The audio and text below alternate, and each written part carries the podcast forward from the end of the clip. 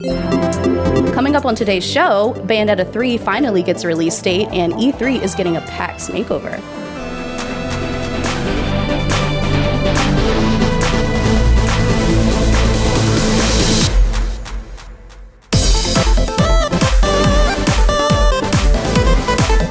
What's good, everybody, and welcome back to the What's Good Games podcast, your source for video game commentary, news, analysis, and funny stuff every Friday.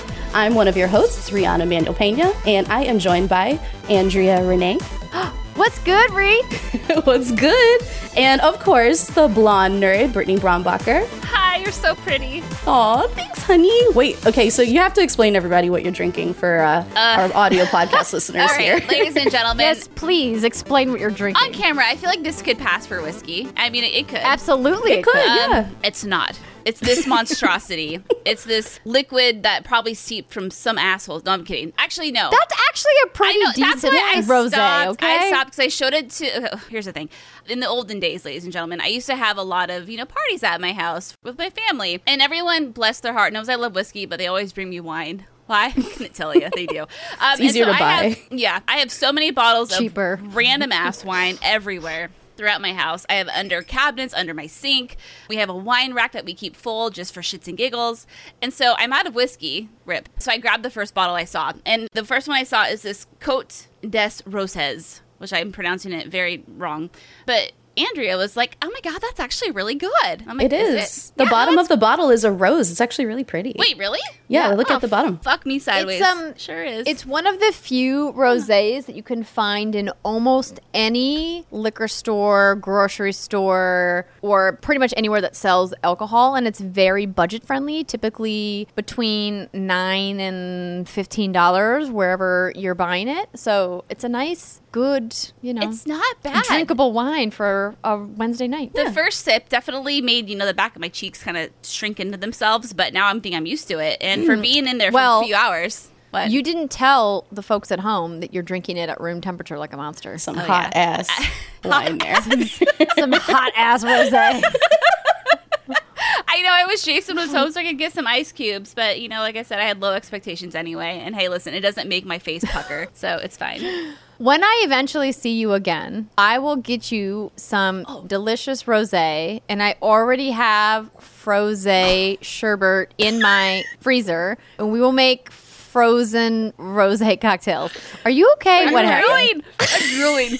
Um, no, I, I, I try to be fancy. I thought about back when you taught us how to drink wine properly, Andrea, back in the old studio in San Francisco, and I tried to do the little You mean gurgling. the forest floor flavors? Sure, I tried to do the little gurgling technique that you taught us, um, and all I did is I huffed it into my nose, and then I started drooling everywhere. So it was a fail. I mean, that's one way to don't consume gur- it. No, don't gurgle wine when you're tasting it. You're supposed to chew it. No, you, chew you, do that. You do that. Somebody at the vineyard just going. Yeah, yeah, that's what you do.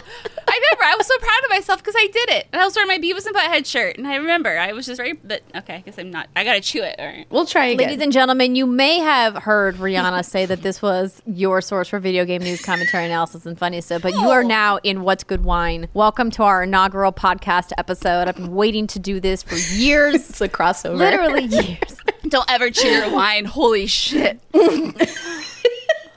Brittany, I love you. That was so. And the Oh, great face. Great Oh, face. Good God, it's still lingering in my mouth. I chewed it, and it's like it exploded everywhere. That's what she said. well, I mean, I wouldn't do a full like tasting of, like I said, hot ass rosé. It's gonna be See, bad. Also, it's not just hot ass rosé; it's hot ass old rosé. See, this is why it's like console gaming versus PC gaming. This is the fucking PC gaming of alcohol. You gotta know all these ins and outs, all these do's and don'ts. Actually, fucking it's not a bad complicated. analogy.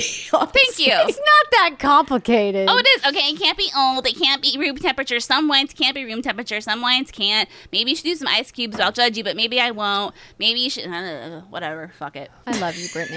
Love you too. Thank you to this month's Patreon producers, Chewy's Gotson, Alex Rogopoulos, Ferris Atia, Justin Foshi, Matthew Godair, and Punctified.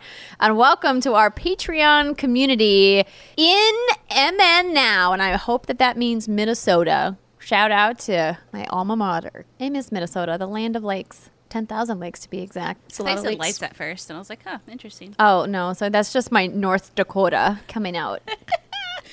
You know, in Minnesota, the reason that the lakes are there is because there was some glaciers that came down across the continent thousands of years ago. How many years ago?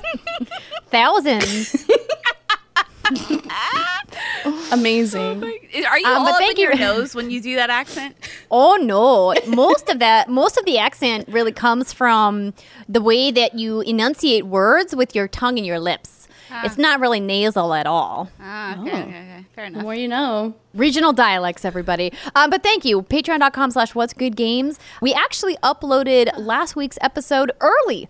We've decided that when we can, which is hopefully going to be most of the time, when the ad free version of the podcast is ready and edited and uploaded, ready to go for Friday morning, instead, we're just going to push it live. So if you guys want to get early access and ad free access to the podcast, patreon.com slash what's good games is the place to do it. So thank you to all of our new members and of course our longtime supporters. We appreciate you sticking with us. And Brittany, it looks like we have some new podcast reviewers as well. We do some nice warm and fuzzies this week. We have Tom G, T O M G Y I, Tom G, Tom G I. Thank you very much. And then Loaded Falcon 564. Thank you both so much. Again, warm and the fuzzies gives us all of the warms and fuzzies. Take a shot every time I say warm and fuzzies. I'm sorry, I think I chewed that wine too hard, and I think it like released some illegal chemical into my bloodstream, and now I. Are you just like instantly drunk? I What think happened? so. I feel like I can like taste colors. You know what I oh, mean? Oh wow. You Yeah. found like a That means the show is going to be a good one. Oh, it's Like gonna be great. hooping. Hooping. We are not talking We're about not hooping talking on the about hooping podcast. What's a the hoop? Okay, I guess I got. We are not talking about hooping on the podcast. Google it, Google. kids. All right. Maybe, you know, when no one else is around because it's not safe for work, which means it's not safe for this podcast. Just kidding. Most things that are not safe for work are safe for the podcast, but I just don't want to talk about it. Instead, I would like to talk about booty of a different kind. That's right, the one and only luscious Bayonetta 3. Mm-hmm. I just assume that, you know, she's going to look luscious Yeah. because the gameplay we've seen so far looks pretty dang good. It's like a PG thirteen. She's coming on October 28th, everybody. Take that how you want. So eh. glad that this game finally has a release date. We've been looking forward to this game for quite a few years now. And apparently there's a special edition as well. That's exciting. Brittany, can you tell us all about it? I'd love to. It's called the Trinity Masquerade Edition, and this comes from Destructoid, which will be at select retailers and will provide a 200 page color art book on top of three reversible game cases for each entry of the series on Switch. And I quote, more details will be revealed in the future. We also got some new info about Bayonetta 3. Here we go. There will be a Coven of Bayonetta with, quote, each member more fabulous than the last, with settings that include Tokyo, as well as the mountainsides of China and beyond. We'll also get to play a witch in training named Viola, a sword wielder, and she's accompanied by Cheshire, a cat companion. Yeah, like, hey, this is awesome. I think this is wonderful that it's actually coming in October. It feels like we went from zero to 90 with this game real quick. It was so quiet for so long, and now here we are with some lovely Bayonetta. There's a lot of fan theories rolling around as to like what's going on with this game, and one of my favorite is from oh my gosh, this summons is dude. ridiculous. isn't it the fucking best? And one of my favorite comes from the Sphere Hunter. She's freaking wonderful, like my Resident Evil partner in crime. And she has this really cool multiverse theory that all these different Bayonettas from the different games are going to be summoned into this game. And it's just like a fun little rabbit hole to go down. And what I really appreciated about that is when I played the first one, I didn't play the second one because it was on Wii U and just, you know, lol. But the first one, I was just like, okay, this is a fun button masher. I don't really understand what's happening. A lot of theatrics. It's fun to look at, but cool. Didn't pay a lot of attention to the story.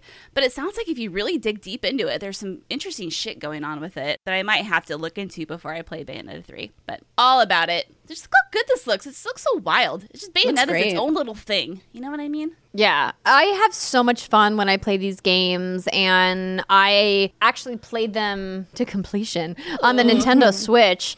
so if you guys missed it, they had a Switch release a couple of years back, and if you have yet to play either Bayonetta or Bayonetta 2, both are wonderful and fun. And what's great about the way that Platinum designs their combat is that it can be as difficult or, you know, as approachable as you want it to be because they put varying difficulty levels in and then, you know, they have a traditional Japanese combat scoring system where you kind of get a grade, you know, at the end of each major boss sequence of how you did. And as long as you really don't care what your grade is, you can just enjoy Yes. the story and the amazing theatrics that are in these games the set pieces, the larger than life boss fights, and of course, Bayonetta in her witchy, wonderful self. It's just such a fun game. I could just like watch her Bayonetta exist. You know, just pull up a lawn chair and just watch her talk and watch her move.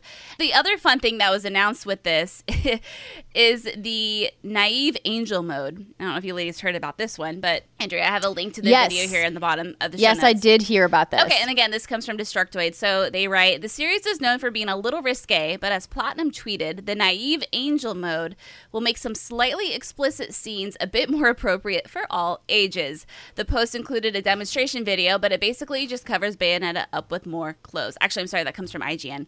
But yeah, so if you've seen this, it's pretty remarkable. I mean, listen, like Bayonetta has always been sexy as hell, and she's usually naked, and it's her hair that's covering her. Like that's the shtick. And so this thing we're watching right now on YouTube, it's like okay, like cool, she has some whatever this butterfly is that Bayonetta. What is that? That's like her, yeah, like a summons ability. Okay, well, whatever. Like her titties are covered up with a little spiral like pastry. Not a big deal. This is the one here where she's essentially wearing a banana hammock, right?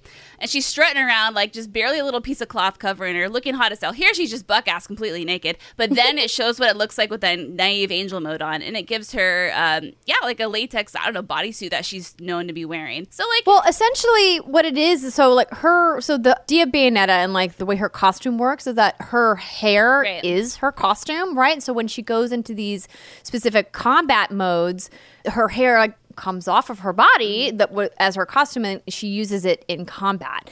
And so what it looks to me like is that instead of animating her hair like being removed from her body, they're keeping both of the animations and overlapping them. So they leave the costume that she was wearing on, but then the hair animation as it moves is still there. And so it keeps her covered, but also you still get the cool hair animation too, which I mm-hmm. think is a really smart idea. yeah. So Because what her you- costumes are awesome. What do you feel about the naive angel mode? You think it's a good thing? I think it's great. Yeah. I think it's Yeah, great. I think why not? There's a much larger discussion to be had about modesty and its place in video games and culture at large, which we are not going to have right now. But I think it's great when a developer says, hey, we have people around the world from varying faiths, religions, backgrounds, lifestyles, cultures that maybe we want to be able to enjoy the story and the combat and the design of our game, why not make our game a little bit more accessible from a nudity standpoint by saying, hey, we'll just make sure we cover up when we can and where it's appropriate. Obviously, we just talked recently about artistic vision and how you can maintain artistic vision while also being accessible on a variety of levels. And I applaud Platinum for saying, hey, we want more people to play our game, so we're going to make it a little less sexy if you choose. But if not, booty cheeks out. Booty cheeks out. Yeah. Here, here. Honestly, player choice is always going to be better in the long run for the longevity of a game, for the accessibility, like you mentioned, Andrea, and just also to give people like a little bit more autonomy in curating their player experience. You know, there's really no reason not to do it if you can and you have the dev resources and it's part of your roadmap. Like, go ahead, give people the option. And I honestly kind of wish it was named Sweet Summer Child mode, but Naive Angel mode is pretty Well, Platinum said, you know, in the article, I don't know if you already read that quote, but uh-uh. turning it on, you can play in the living room without having to worry about what's on the screen. That's important for parents who are fans of this game and want to play and are maybe worried, like, well, I can't play this if my kids might walk in and watch me playing, and they'll be like, "Oh, why is there, you know, like a half naked lady on screen?" Well, honey, her hair Um, flies off of her body when she's defeating the bad guys. It makes total logical sense. Well, depending on the age of the person, I hope that parents out there listening would be encouraged to have a discussion about bodily agency and autonomy because we routinely refer to Bayonetta as a mm-hmm. textbook example of a female character with agency. And while the sexual objectification of a lot of characters in video games continues to exist, particularly, you know, female characters, Bayonetta is one of those that kind of defeats that argument because of the agency that she has in the way that her costume presents itself. And I think that again, like these examples are few and far between. So again, good job, Platinum. Claps for the booty cheeks. But no, this is awesome. And you know, I was looking, I was thinking, like, damn, like Nintendo's had a good year. You know, like so far. Like, I mean, the year's halfway, half over, halfway over.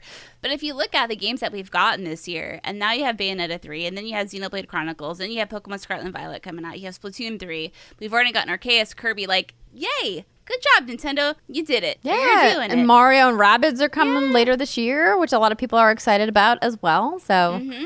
I'm just holding out hope for, you know, Super Mario Galaxy 3, Or if you know Nintendo wanted to bring the original Super Mario Galaxy to Switch, I mean, I wouldn't kick that out of bed. I would probably buy that again, probably at full price. Nintendo, like, just let me throw my money at you again, and but be mad at We it. gladly will. If you're okay, if you're okay with that situation, Super Mario Galaxy, please. Yeah, we it can please you cuss you out why we buy all of your products again. Oh man, I know it's so. Are you into that, Nintendo? I think I you think are. they are. I think they like getting verbally assaulted by me. I think they like it. That's, I think it's their kink. But that's okay. Cool. Do you think we're Oh, getting man. another Nintendo Direct before the end of the year, or do you think with Xenoblade Chronicles coming out in July, Splatoon coming out in September, Bayonetta coming out in October, and Scarlet and Violet come out in November, Nintendo's like, we're good. I think they're good. People hoping and praying that there's going to be new hardware before the end of the Oh, year in time for holiday are, you know, deluding themselves. You know, we keep talking about the worldwide chip shortage. Still happening, still going. I think that we won't see hardware announcements until early 2023. Or if we do, we'll see a teaser or an announcement late 2022 for release in 2023. But nothing's coming out this year as far as like new hardware is concerned. Yeah. Like I said, I am a little disappointed that they don't have another mainline Mario game. Yes. Some people might argue that Mario plus Rabbids is that game, and I'm like, No. no, Does not count. no. No, I'm with you. I, I mean, I think Nintendo is good, but I think they could very well come out with a direct before the end of the year. And yeah, where is that mainline Mario game? There's all those Donkey Kong rumors as well. I mean, okay, it's a rumor, Oh yeah, Donkey Kong. right? Yeah, yeah. And I was, Was Tropical Freeze the last game? Mm-hmm. Yeah, Oh, and that was a, That was a long time ago. yeah, it was a Wii U title. Then it was obviously you know ported over, and it's done incredibly well because it's really good. But yeah, we're due for another one, another Mario game. And I don't know if any of you've seen the um, Fire Emblem screens of the new mainline game that have supposedly leaked, but that game is sub- reportedly done and finished, and we're just kind of like waiting for what's going on with that. So yeah, I mean, like I think there's some good shit out there that could still come before the end of the year. I mean, it would be a killer end of the year for Nintendo if those come to be, but either way, we're sitting pretty. I'm Yeah. pleased. Yeah. Speaking of Nintendo, no, no one's just gonna. Uh, I thought someone was gonna pick it up. That's fine. I thought- I Kirby's was like- Dream Buffet. I was like, is she is a doing a Fall bad Guys-style break? party game coming to Switch. What's happening? I should have I should have communicated a little bit clearer about what it's. I was just congratulating Uh, you on your segue. Oh, thanks. Nintendo has announced Kirby's Dream Buffet. He's everybody's favorite overeater. Is that is that a thing? I guess. Is He is Kirby now. technically an overeater? Kirby kind is, of right? terrifies me. You know, after playing the Forgotten Land, like the shit that dude can fit into it. Yes, that's what she said. Just Mm-hmm. plastered all over this conversation. The things that little dude can fit in his mouth, and he can take any shape of anything. It's absolutely terrifying. And he eats the cutest animals. Like, what happens to him? Where do they go? Does he shit him out later? I've never seen piles of Kirby shit anywhere. Anyway, I digress. So yes, Well, this no, is- that's a good digression. Like that's Thank you. before you get into the story, Andrea. Like if he doesn't shit, is he eating or is he just consuming and then Is he a black hole? And the inside of him is it just a ginormous black hole that portals everything he eats into an alternate dimension. Reed. Is he a singularity? Hmm. Wouldn't he just be well? What is the difference between a singularity and a black hole? Is a singularity just a small black hole? I don't know. But we can see all kinds of things in the galaxy now. Where is Molly when you need her? Molly, her? stop making video games. Molly! Molly, help us. Molly, please set us straight. Yes. What is Kirby? Stop making video games and come be our science expert on the show, please. need no, don't to. don't quit your job. No, we don't. Um, don't quit. But yes. So Anyway. let's talk about let's talk about Kirby's Dream Buffet. Okay, yes. So this game sees, quote, a gang of Kirby's rolling through a variety of food themed stages in four rounds of frantic multiplayer fun. Nintendo's hmm. website shared some further details saying that players can choose to race downhill against another player locally or online against other players. At least eight players were shown in one race. And it doesn't appear to just be a race to the finish, however, as players will need to eat as many strawberries, wholesome as fuck, as they can on their way down. The more Kirby eats, the bigger it gets, and the faster it can roll toward the finish line, with the heaviest Kirby taking the crown. Players can also grab boxes to turn into different food items and gain certain power ups. Amazing. I love this. It's Katamari meets Fall Guys, and I'm so here for it. I love a good party game. Uh-huh. Oh, I never thought about that. That's exactly what it is. It definitely smacks of Fall Guys, but I love that they are putting a Kirby spin on it, and we will lament when the game comes out and its multiplayer functionality. I'm oh, sure. Oh, Absolutely. but it definitely looks cute and of course nintendo has continued to excel at local co-op party games which this seems like a shoe in. Yeah. I mean, they, they've done pretty good with Switch Sports. I would say, like, if they can follow that format, it is not so clunky as other experiences I've had. But I mean, you'll have to see with eight people, that's that's a lot.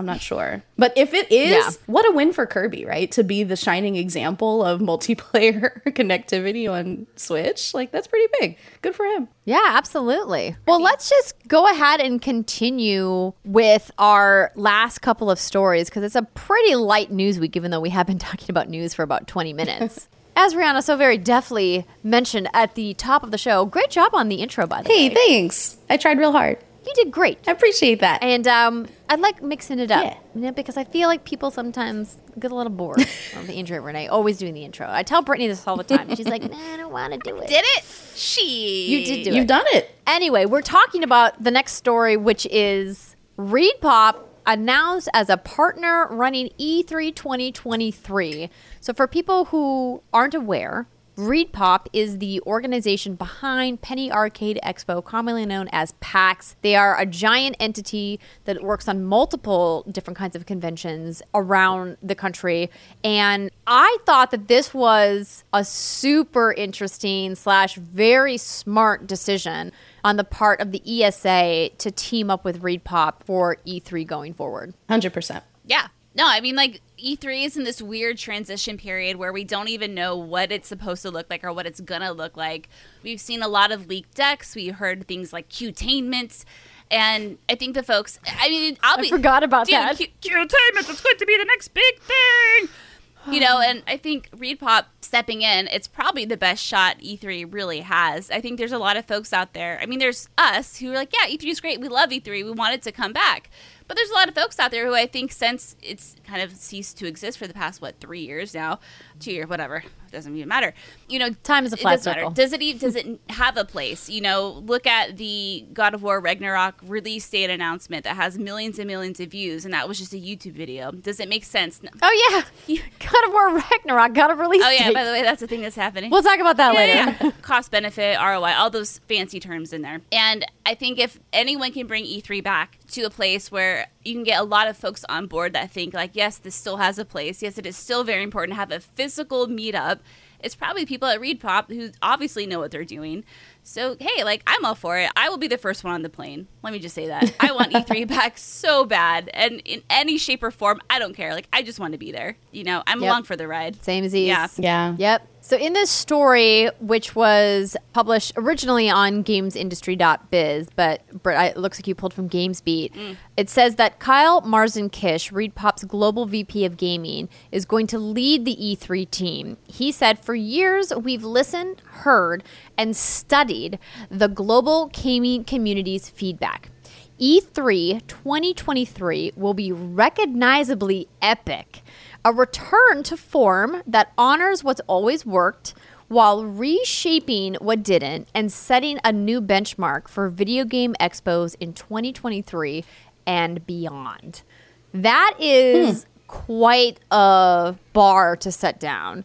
And I think that it's interesting that, you know, they call out recognizably epic. Like, what does that even mean exactly? That's very mm. interesting considering they're saying they're setting the bar for, you know, what is it, video game expos when we have pretty well established best practices from events like Gamescom. It's interesting. It's a tall order. Like we'll, we'll see how it gets pulled off, especially since, you know, as you two are really excited to get back to E3, it's in recent years been a consumer facing show, not necessarily insider for industry folks for you know, B2B connections. It's more B2C. And I mean, can ReedPop pull it off? Well, we'll definitely see. I'm excited to see it work because if it can, if Qtainment works alongside with, you know, behind closed doors interviews, that would be wonderful, right? It's the best of both worlds, but it is definitely a lot to try to take on, especially when we're just getting back to in person events. It's tough because ReedPop, as an expert in B2C events, as you mentioned, doesn't really have a ton of experience doing B2B events.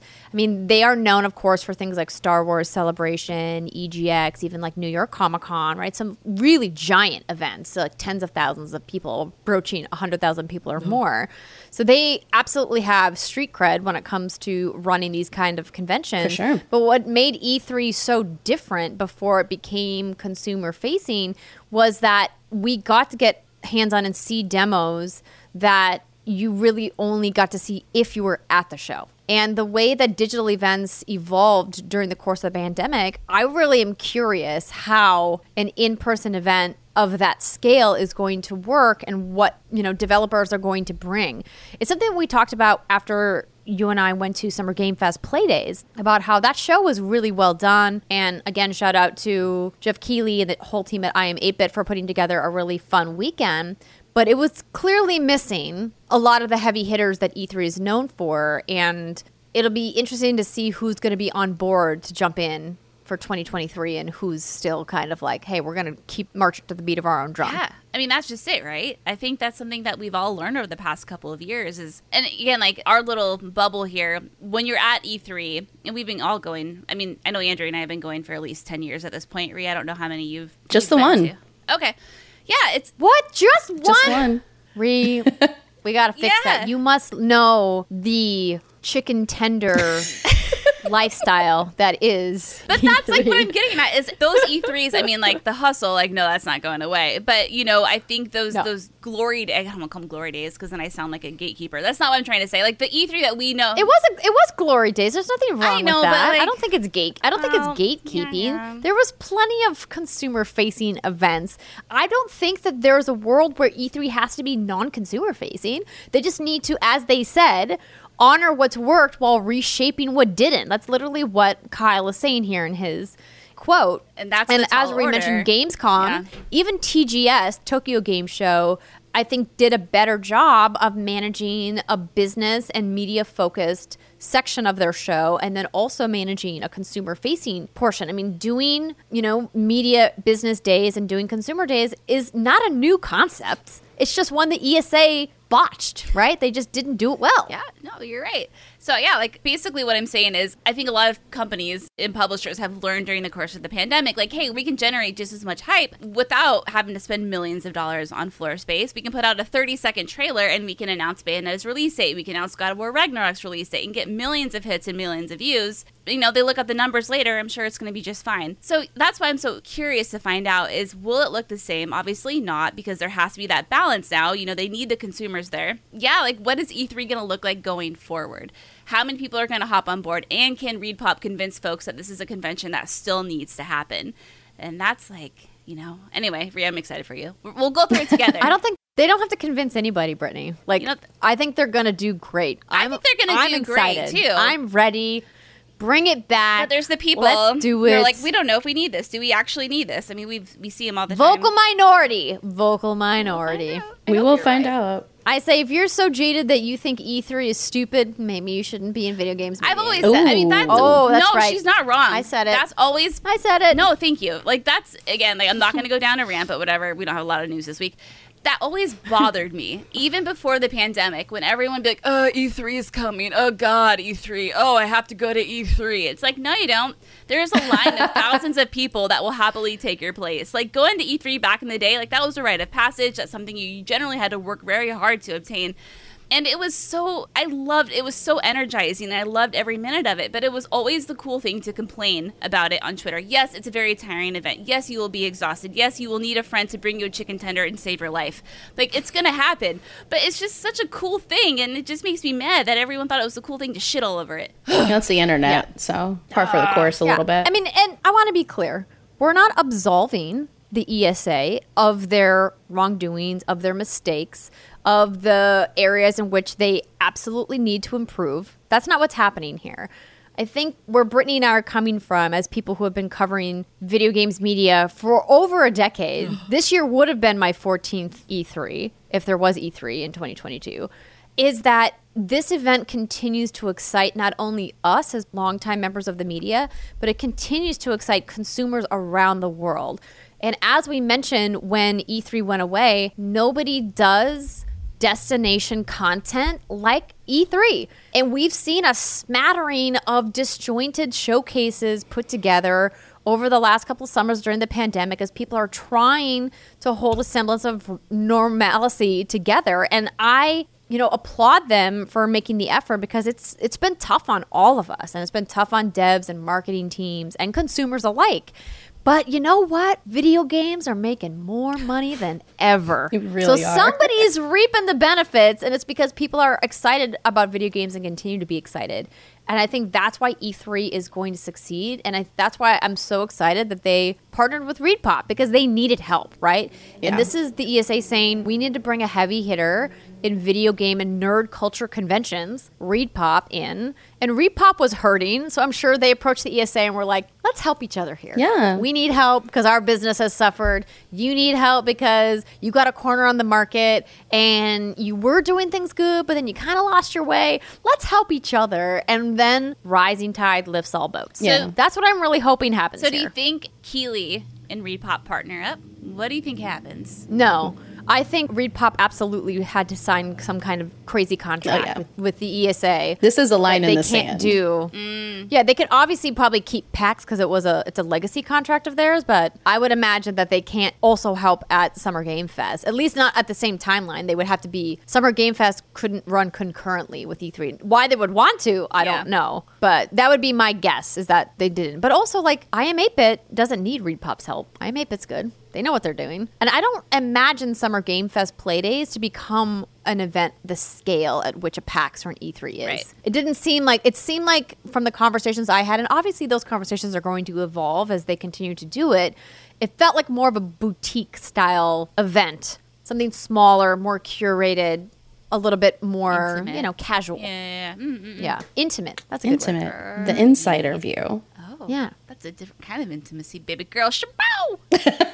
what the fuck is shabao? Why did I just say that? I don't It's know. This, It it's felt this good. wine. It's this weird, like illegal substance that's in this weird rosé. Well, you whatever the hell did snort it, so I did accidentally snort. Um, not to like belabor this point, but Rhea, I do want to ask you a question Yeah. I'm not, I can't remember if we've ever actually talked about it on the show or not. But as somebody who has worked for a publisher and worked with development teams and kind of seen the amount of work that goes into making builds that you know are part of marketing for the games.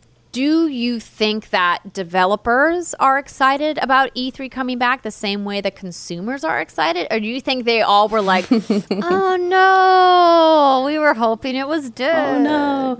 I think it's a bit of a mixed bag. It really depends because yes, building playable demos and vertical slices takes time out of a dev cycle to release a game one time, right? So it's all a balancing act. That's nothing new. However, I do see a number of developers and publishers being really excited for this focal point in the year because then they have a target they can build to every 12 to 6 months. You know, they can build out their calendar, they can account for this time, they can plan ahead. What's really been difficult on the marketing and specifically on the dev side is like not knowing when you're going to show something, not having that big huge moment where all eyes are on games at the mm-hmm. exact same time. And that's what really makes it challenging in order to build out a marketing calendar and in order to build out even alpha and beta calendars. It's like not having a really clear time when people are excited to come in and hear about what you're working on means you're just kind of like shooting in the dark. You may pick the same date as a big huge AAA release or, you know, first party for Sony or Xbox or Nintendo and then, you know, nobody's listening to anything but that. It really makes it tough to choose when you're going to have that milestone. And when you all have the same target, it makes it a lot easier to plan ahead. So I can definitely see this being a huge relief for lots of teams in that, you know, first party and second party or double A space where you really know exactly what you're targeting so you can allocate those resources, move it outside of your traditional, you know, development calendar and it's not going to compete with that same timeline. Whereas right now, and at least in the last two years, it's been such a moving target. Like, when are we going to show things? When is Xbox having their showcase? When is Bethesda going to do something? When is Sony going to release a new update? Like, nobody really knows when to expect the news. So, consumers and devs don't know when to communicate with each other. So, I think this helps a lot. And I'm excited to see E3 come back for that reason and lots of other reasons too, because I want to go to it more. Yep. Thank you, Ree. Yeah, of course. Yeah, I think it's like spot on. Thank you. You're you. welcome. Thank you for your perspective. Now, a couple quick, in case you missed it, as we uh, alluded to, God of War Ragnarok got a release date, everybody. Finally. Woo! Wave the flags. Of course, it happened after we posted our episode, and we were like, is God of War actually coming Yeah. out? Can it compete with, with Elden Ring? Blah, blah, blah. So I'm excited. Yeah. I'm glad November seems like a great time for this game, and I need more adventures. Yeah, I still need to November play the first one. November 9th, sorry, is the I date. got you. Uh, Ri- yeah, you do. You Thanks. definitely need to play that. Wowzers. I do. Now I have a deadline. Wait, what? You haven't played it yet? I've played parts of it. I need to play the game. Okay. Yeah. Yeah. I know what happens if that Okay. helps. Have I've seen, seen- people play it. No. Okay. Okay. Ree, I can't. ugh. Okay. You. I'm so excited for you, Ree, Uh-huh. Because the game is so good. know this. You're gonna have so much fun. This is one of those games that you know that question that goes around once in a while. If you could erase your memory and replay any game for the first time, like Yeah. over again, Yes. this is one of those games. Exactly. Just like, ugh, it's just a masterpiece.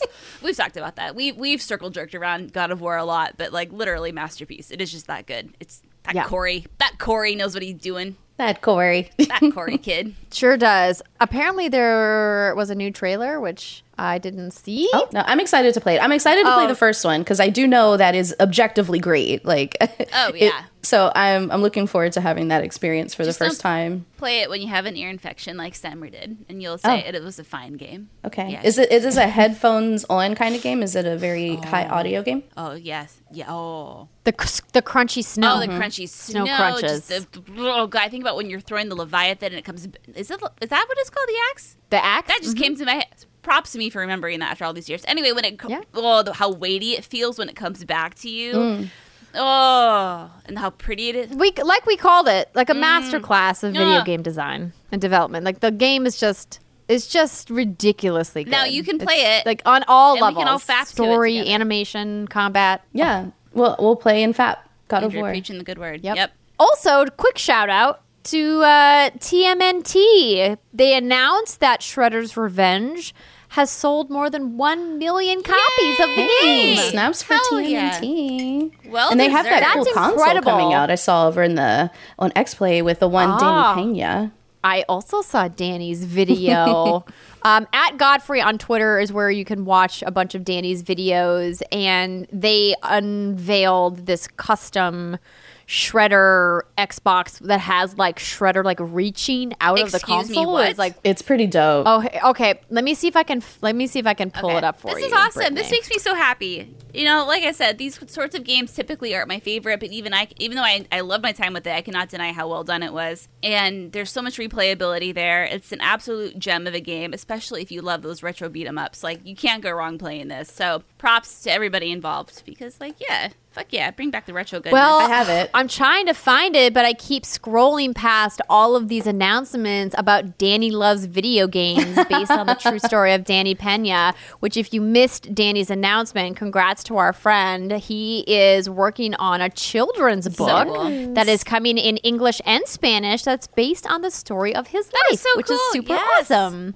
Yeah, yeah, he's very excited. He's working on it with uh, his cousin and his cousin's wife. They have a publishing company called Two Quality People. They have many books actually on Amazon Bookstore, and yeah, they they focus on telling stories for children about how you can reach for your dreams and to believe in yourself and to really work hard and try to do the things that make you really excited and happy in life. And this is just another entry in the series. He's really, really excited. I'm gonna need a copy for my kid so I can read it. Yeah. Oh my god, this Xbox is fucking incredible. Okay, here I, got- I found the video. Holy.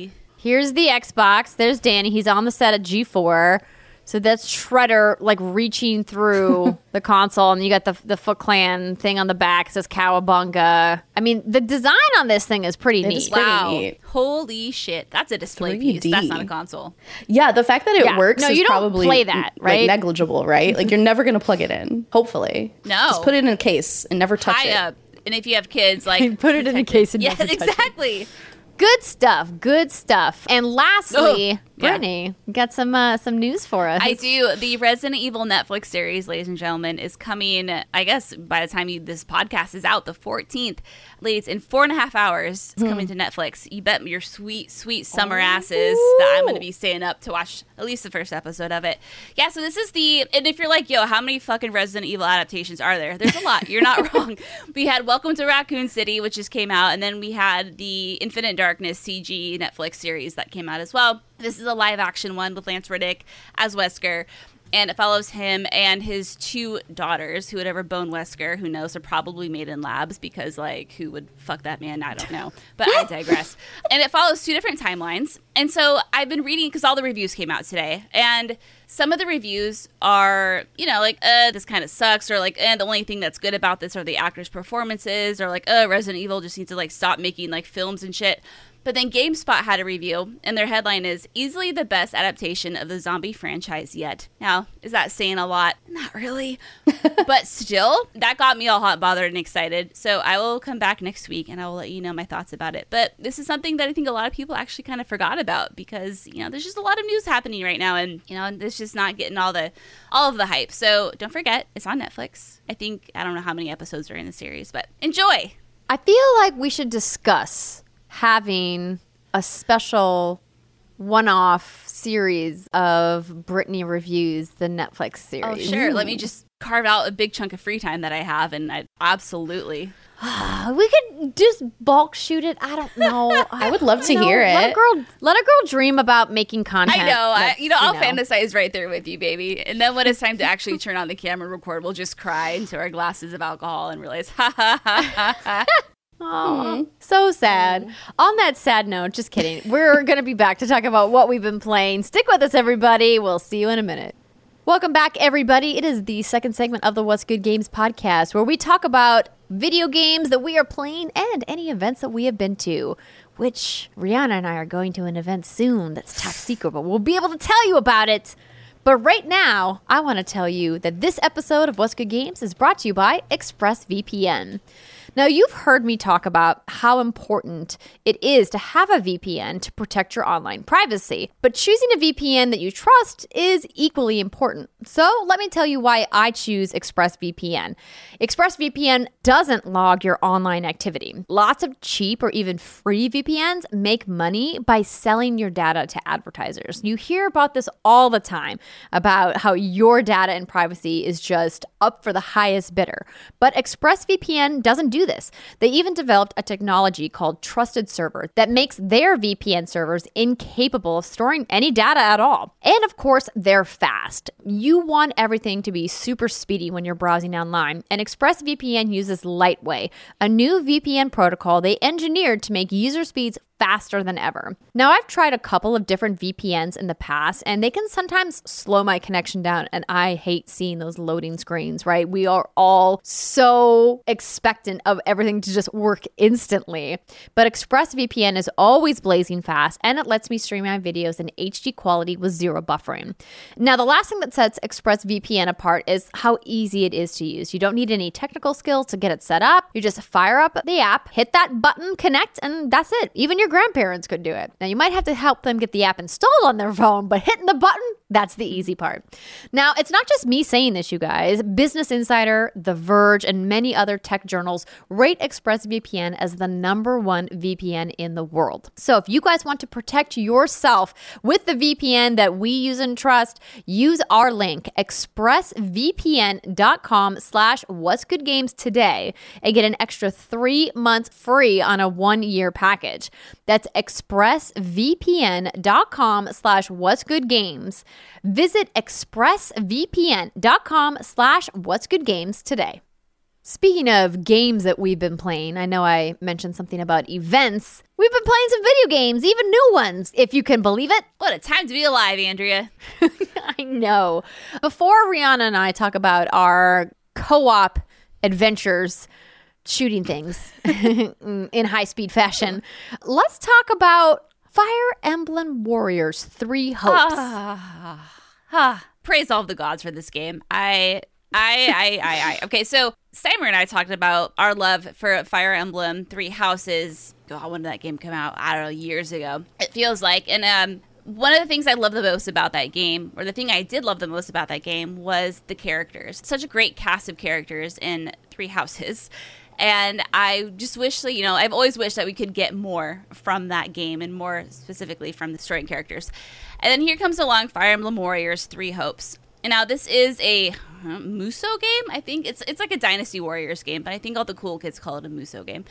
If you remember me talking about Hyrule Warriors Age of Calamity and what a great time I had with that one, specifically because of the way that it expanded the Breath of the Wild lore and kind of opened up some interesting mm, plot points for the next Breath of the Wild, you won't be surprised to know that I, I really am enjoying Fire Emblem Warriors Three Hopes. And what's interesting about this is that this game takes place, I guess, and I'm not entirely sure because I haven't finished it yet. I'm about 20 hours in and I still am barely halfway through. So I don't know exactly like what it's going for entirely yet, but it's definitely an alternate universe Fire Emblem Three Houses game where you Byleth, the main character, starts off as an antagonist and it's you you play as a mercenary and you can import your old save and by import your old save you just get like some extra bonuses and something. Not anything super spectacular but like three houses you can choose which house you want to side with. And of course i'm going with golden deer because claude is my husbando and steimer even agrees that he's the hottest character even though uh, i digress. She and i've had a lot of text messages about this. But what's really great about it is it is like that dynasty warriors type gameplay with a fire emblem spin on it it. And now I am definitely playing on baby ass baby mode because as much as I love the tactical combat of the Dynasty Warriors games, the Musou games, it's not something I you can really be as tactical as you like. I don't want to micromanage it. I want to be able to say, "Hey OP character, go over here and kick this character's ass." Or like, "Hey OP character, you have an advantage over this character. You should go over there and kick that character's ass." And it works in the Fire Emblem way where, you know, if you have someone on a flying mount, they're going to be weak against bows. So it, it has that little twist to it it. You can also pair up with other members in your convoy is what they call it, but except essentially your house, and you can increase your bonds with them. You know, you have all the same items and some fun skills that are exclusive to Fire Emblem. So the combat itself definitely feels Dynasty Warriors y, but with a Fire Emblem twist on it.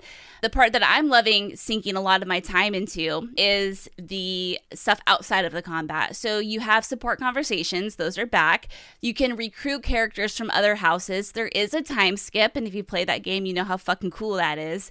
I think what I just love the absolute most about this is while it's not a direct continuation of Three Houses, it's a good way to visit this. I can't say even the same world because it's not. It's kind of like an alternate universe, but these characters again and see them in a new situation. And they all have these fun new redesigns and it's just been so much fun going back to this. And like I said, I'm doing absolutely everything. I think you can mainline the game in like 16 to 20 hours, but like I said, I'm 20 hours in and I'm not even halfway done yet. So I anticipate I'll get at least a good 45, 50 hours out of this game. Oh my God, it's just so wonderful to go back and just, you know, see these people again. And it just reminds me how much I loved Three Houses. So if you're like me, and you absolutely love Three Houses, but you're not really super keen on the Dynasty Warriors Musou type games, don't fret. Like, still, like, play this. Turn it down to easy.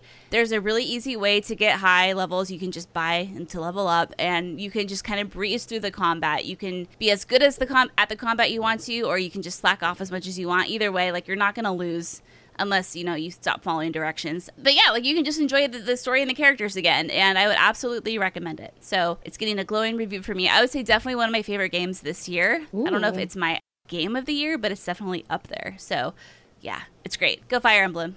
Yeah. Awesome. Yeah. Oh, it's so good. Oh my god. I don't think there's romance though is the only thing, but that's okay. It's all good. Yeah, romance can be in your head. Oh, it is. Yeah, the fanfic. Yeah. Oh, it's absolutely in my head. My whole head is archive of your own. Like it's fine. if you don't know, Andrea's like what? Yeah, I saw that romance slash Mass Effect was trending oh. today. Mm-hmm of all things. I don't know if you noticed no. that. I had opened up Twitter at one point and it was like, why is Mass Effect trending? Did I miss an announcement? And it was just like some story about how the devs at BioWare didn't know that people wanted to bang. Oh, I saw Garrus that. so bad. Garrus is like number one. And I was right? like, oh no, Liara's Bay, oh. but you can have Garrus can be your number one. Yeah, it was Tali and Garrus. People were like, like he into, is. and the devs were like, "Okay, did not see that coming, but sure, we'll make it a thing," and they did. I mean, yeah, if you give us the option I to mean, fall in love with aliens, we're gonna fall in love with aliens. Oh like, yeah. yeah, the amount of you know, stands out there for characters that I never would have imagined from Mass Effect is never ceases to. Wait, are there amaze. Wrex stands? Please, no. Oh, there. Yeah. Oh, Of yeah. course there are. Oh yeah, the fan the the Wrex fanfic. You don't want to go down that path, or maybe you do. Sure maybe don't. that's what you've been looking for. I highly do not. But you know what? I'm happy for y'all. I think Thane is the one that like that really surprised me. That lots of people Thane? are like, yes, give me the, all the I think it was his voice. Mm. Yeah, he had a Oh, great yeah. voice. I mean, and he's an assassin. That's Yeah, yeah, sexy. he has like a, an aura. Danger, yeah, you danger, know? and that smooth, silky, deep voice. Oh, that's Mm. all it takes. We're Mm-hmm. not picky. Doesn't matter, especially if you're an alien. Bar's very low. Just don't kill us. We'll bang you. That's fine. or do I don't know. Yeah, I mean, that's not my bar. That could be Brittany's bar. Oh, we talked Just about this. Kill me. What did you say? You appreciate how open I am. To, I don't know what it was, but we we've talked about this. yes, yes, Can we be have. flexible when you're looking for oh. love in the, the And- cosmos. and ex- oh my God, Reese, so perfectly well said. Be flexible when looking for love in the cosmos. I feel like we got to put that on a t-shirt. Yeah, I, I Be flexible while looking me. for love in the cosmos. That cosmos. moved me. And it can be like the graphic can be like an alien doing like the upside down splits or something. That'd Ooh, be- spicy. Oh, like it. Okay. New T-shirt idea coming to the What's Good Game store. Probably never because who has time to get that design? Somebody Not wants to draw it and tweet at us. Yeah. you know, you We'll let slap me it know. on a shirt. Internet. we will make it happen. Like we made some multiplayer sessions of video games happen, which seem so few and far between for me these days. But shout out to Joey Noelle, friend of the show, Joey. of course, of Kinda Funny, who played with Rihanna and I in Outriders World Yes. Slayer. So thank you to Square Enix for providing us with copies of the expansion for us to get our hands on with it. We talked about how Ree got to play a little bit of this at Summer Game Fest while we were there, and how I had to sort of pull her away from the gameplay station to be like, we got to go do some. I could have stayed there the whole day. And yeah, it was fun. And our time together also fun. I forgot just how much fun Outriders is. And again, shout out to the team at People Can Fly who developed this game. And, you know, just to echo some of the sentiments from the talk that I had with some of the team members that were there at Summer Game Fest Playdays, you know, they said like their whole thing was we just want to make the game really fun. Yes, of course, you know, the design of the RPG mechanics matter, the weapons matter, how you guys play together matters, and of course, the, the narrative is actually pretty good. But at the core of it, they're like, we just want it to be mm. fun. And I mean, they nailed, it. It's fun. Hundred percent. Yeah, I've been loving getting back into Outriders, and I'm so excited to have this reason to boot it up again. And it was maybe uh, a bit of a catch up for us to get through the end of the main story to get to the end credits. Yeah, definitely was. Uh, I mean, we hadn't played in a hot minute, so we kind of, you know, had a little bit of learning to do. Thankfully, Ree and I got to spend a little time just playing the two of us before Big Boss Joey came in and was like, "Oh, what? You guys aren't even at max level yet? Oh, what? You don't have all the stuff unlocked yet?" And we're like, "Joey, help us." we just finished our skill trees. But no, it's been it's been great. And for for those who have played Outriders or who aren't as familiar, there are now multiple skill trees to upgrade. So in addition to all of the the loot shooter goodness that Outriders already provided, we now have in addition to your normal skill tree upgrade and then the add-on ascension points, which can give you some additional upgrades. We have the PAX points that you're earning.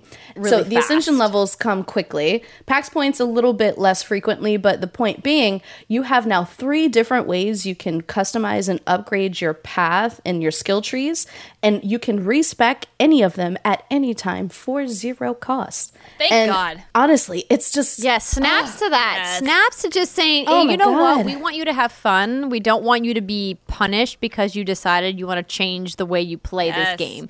Like, why can't more teams understand that, like, that's a cool thing to It do? is like respect my time. You know, I respect your game. Respect my time, Oh, and I love that because uh, respecting is also a little bit necessary in some of these boss fights because they are mega hard. Like this is not. Whoa, This yes, is not the main game. This is absolutely late game. This is new game plus type material. You are working for these points and this XP, and they really force you, not in an unpleasant way, but they really encourage you, I should say, to re examine the way you've been playing the game so far, which is something really exciting for an expansion to do. And it also encourages you to examine your teamwork a little bit more closely. Like, there's several boss fights that we've gotten into where we need everyone on the team to have an interrupt.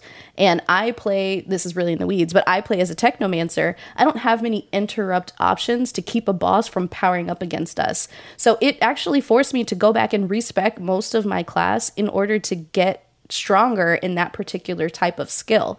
And I've not experienced a late game or in a game expansion that has really forced me to go back and play in a new way like that. And I can't imagine how long. Like, honestly, I can't think of another time that has happened. And it's really exciting because it brings this new life into Outriders and a game that we spent many, many hours playing. And, and it feels new. Like, it feels like a new challenge. There are new attributes that can be added to different guns and class armor and different things in, in your weapons and also the things that you have on your body Obviously, you can transmog anything you want, but now you actually have an additional skill on each of those things. So instead of two being the maximum with like the highest level type of loot you can find, you now have three possibilities of different mods.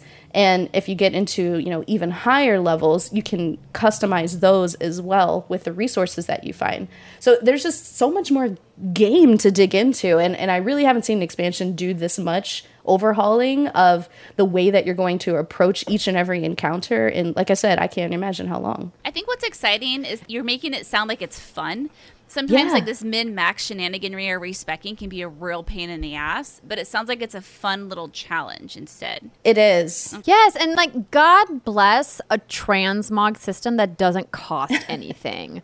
like, why on earth do I need to pay to change the look of my armor if I've already unlocked the armor in the game? Like, it's different if you're trying to sell me like a custom armor set that's a cosmetic piece of DLC. Like, I've already said I have no problem paying for that. I've paid for it in many, many Destiny. games and would probably pay for it in Outriders if they sold like full sets of of transmogable like ornaments like Destiny yes, does, definitely right? would. Yes, we 100% would. So people can fly in square if you're listening and you want to make some more money, you know, you could sell us some pretty stuff.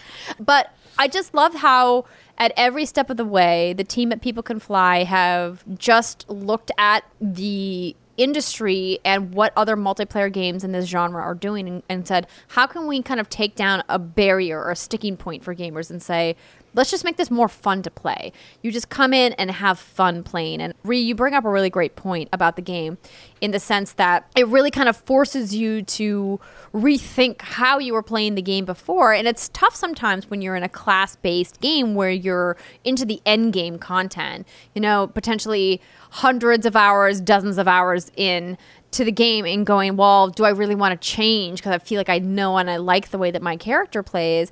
But what's great about some of the boss designs, as you mentioned, is that you really do have to stop and go, okay, these guns that I have aren't working. I either need to craft something or I need to go grind like a, another mission to see if I can get a different drop. And they allow you to auto delete certain levels of drops that you don't want. They allow you to basically craft any kind of gun you want too, as long as you've unlocked the attributes or the mods that you want to use by picking up another weapon and dismantling it. They go into your library and then you can basically craft the gun of your dreams. And there is a cost to that, of course. You know, I think that makes sense, right? They can't just like unlock the keys of the kingdom and put you in God mm-hmm. mode. They have to give you a reason to keep playing. But I love that the team said, we want you to think about how you're going to play at these higher levels, these higher difficulties. But they also made it meaningful because sometimes when you get into this end game content and you're super high level, everything just feels easy peasy. My goodness, these world tiers, these ascension levels that you go up, they mean business. The bosses soak damage, the ads overwhelm you. And from the levels that we've played so far in the expansion, every level design and every boss that we've come across has been a little bit different and doesn't feel very samey. Because I know that that was a criticism that this game got when it first came out was that uh the enemies seem like very stereotypical like run and gun mm-hmm. like enemies that you find in any game of this genre and i was like Listen, I didn't come to this game expecting them to reinvent the wheel when it comes to AI for enemies. I expected top tier gunplay that was super fun and people can fly delivered on that. And while it isn't in Xbox Game Pass, the the base game was And so if you had fun playing it as part of your membership, kick them a couple bucks and buy the expansion. The team told me they can't they can only make more if, you know, Square says that they can make more. So I guess that that means if they sell some copies, they can make some more.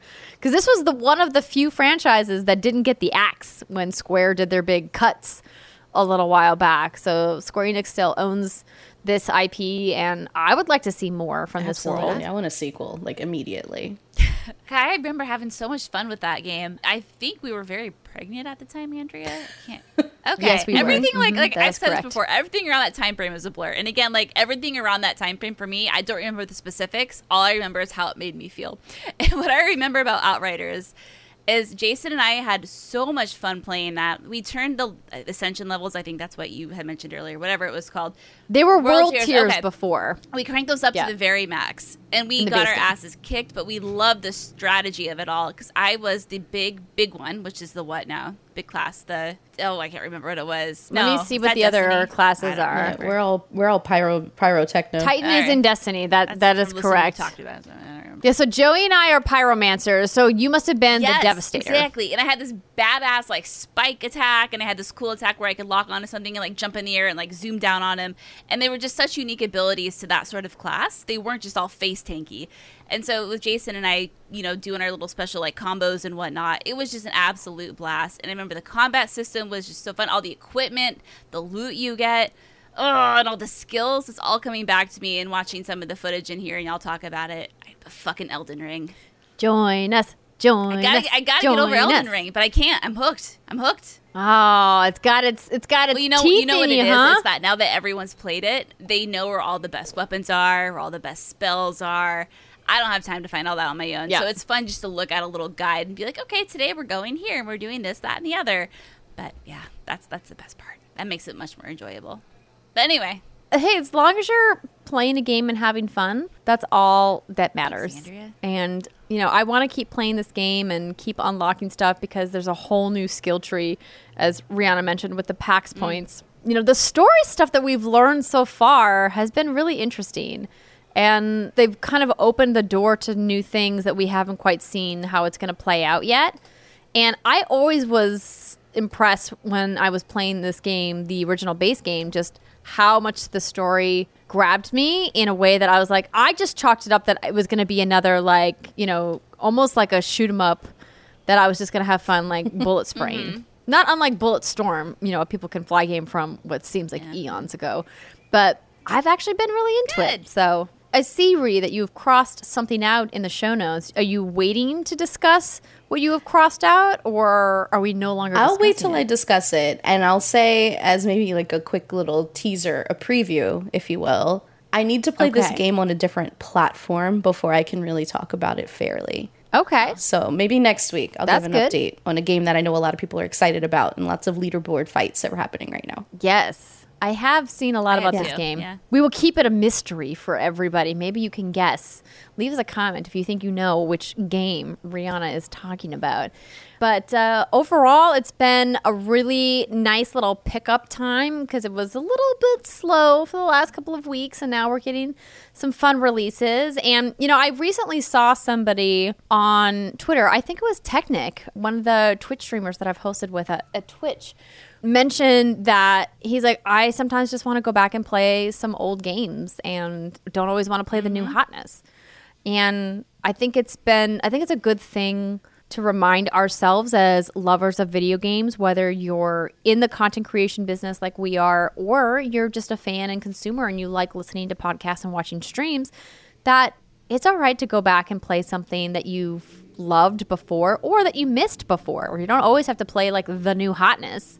I mean, there are great games coming out all the time. That's never going to stop. But there's also like this giant library of amazing games that have already been released. Yeah. And that's okay. as the resident, I love to play retro video games. I can absolutely attest to that. You know how bad I want to go back and play Earthbound again, Breath of Fire 3, Final Fantasy 7, Final Fantasy 9. Oh, every day. I No, think about it. no. Every single day. As someone who has to host the show with you, please don't. I'm wounded. Ladies and gentlemen, do you hear this bullshit? She's just like, it's totally okay to go back no. and play games Please play a happy. legacy game that you haven't haven't played yet, that you haven't played yet, oh. spread your wings and explore a game that has come out maybe 10 years ago that you're 10 like you years know ago? a lot of people talked about that game and i never actually Oh, played that game i wonder Ladies how good that game 10 years ago was 2012 an oh, amazing Oh, it year for absolutely video was. games But yeah, I'm talking. You got to go back to your SNES, your PlayStation One. Those were where the real classics are, ladies and gentlemen. That's where you get your JRPGs that were just like, oh my god, so good. I'm just saying, got to know your roots. journey was the game of the year in 2012 Ooh. by the way if you never played journey oh Wow, chef's kiss wowzers. That, that feels like forever ago, Yeah. but also not that long ago. did you play journey brittany played it. It never was my cup of tea. Baby, I, I was too play- basic. this is exactly what i'm talking Okay, about Neither have I. Brittany, you would I love know. journey Would I? rihanna no No, this is it though. Like, would I really enjoy Journey? I saw it. I'm like, okay, cool. I can walk around like quiet landscapes and like make pretend friends with people I'll never see or talk to. Like, cool. I'm just gonna go snipe heads and like Resistance instead. Andrea, listen, you would love. No, you wouldn't love. Never mind. Never mind. I was gonna be. I was gonna be a smart ass. I think uh, Andrea, you would love like Yakuza. I'm like, no, you wouldn't. Forget it. Forget it. Listen, Yakuza's on my pile of shame. I definitely need to spend some time with that franchise because not only have you talked about it and it's captured your heart, but other people in my life have also said, like, yo, Yakuza is like the thing that you have to try. I will make you a deal. And this is a very unfair deal. Are you to me are you about to propose I play Journey game. and you play? You're gonna play Yakuza, baby. That's Yes. the worst deal for you. What the fuck? Yes, it is. I'm like, I will get screwed on this deal, but I will do it because Journey is a game that every lover of video games needs Now, to experience. Now, are people still playing that though? No, it's not that kind of a game. what am I it's thinking it's of? a art. It's an art piece game that I highly recommend you play in a single sitting if Okay, you but can. what am I thinking? of And- Flower? No, what's the game I'm thinking? No, Journey. Okay, Journey was the game though where you could come across other people, right? And you would never be able to interact with them. Okay. Mm-hmm. Correct. So that's not the whole shtick with this. So it doesn't matter if people aren't playing it anymore. I can still enjoy it. No, but I I bet that there still are some. Okay. the no was so quick. Uh, here about how about this, Brittany? We'll play at the same time, and then you and I will happen to fall into each other's instances. I'm like, Rand, buy the big sand. I will replay this game. Brittany, knowing your love for some of the indie darlings that you've talked about on our show over the years, this is another moment where I'm telling you to ignore the trees in Horizon Zero Dawn and just play the game because you will understand how good it is. Oh, and this game, like Journey, is like it's like three Okay. hours, maybe four Okay. hours. It's a short experience. You can play it in an Okay, afternoon. here. That's why I said I recommend you can you try to play it in a single Okay. sitting if you can. If you need to split it up because baby, you know, or you know, husbando, you know, Is split it, only- up. Okay, I'm looking at the But platforms. try to play it in a single sitting Okay, if you can. Okay, don't worry about holding up your end of the deal and playing. You could save that for when I'm back in the studio and I can be there with you because I have to see that firsthand. Like I absolutely must. I will see. Well, I would hope that we can stream it and you can just like you know Sherpa like me through Resident it. I would love nothing more. Nothing more. Teach me, senpai. Absolutely. Teach me, senpai, how to you know do the Oh my Yakuza. god. Well, you got to pick a husband first and foremost. Then you have to fall madly in love with them. That's like step one. But I know that ain't your style. Do I have to fall madly in love with them, or can I just like admire them in a very objectification kind of a way? floats your boat. I ain't here to judge. Reese, look. She's like, mm, Claps for the cheeks. Claps for the cheeks. You know what? That feels like a great way to end the episode. Claps for the cheeks, indeed. Ladies and gentlemen, thank you for listening to the What's Good Games podcast. If you enjoyed this show and you have yet to leave us a five star review on your podcast platform of choice, it would greatly help us out.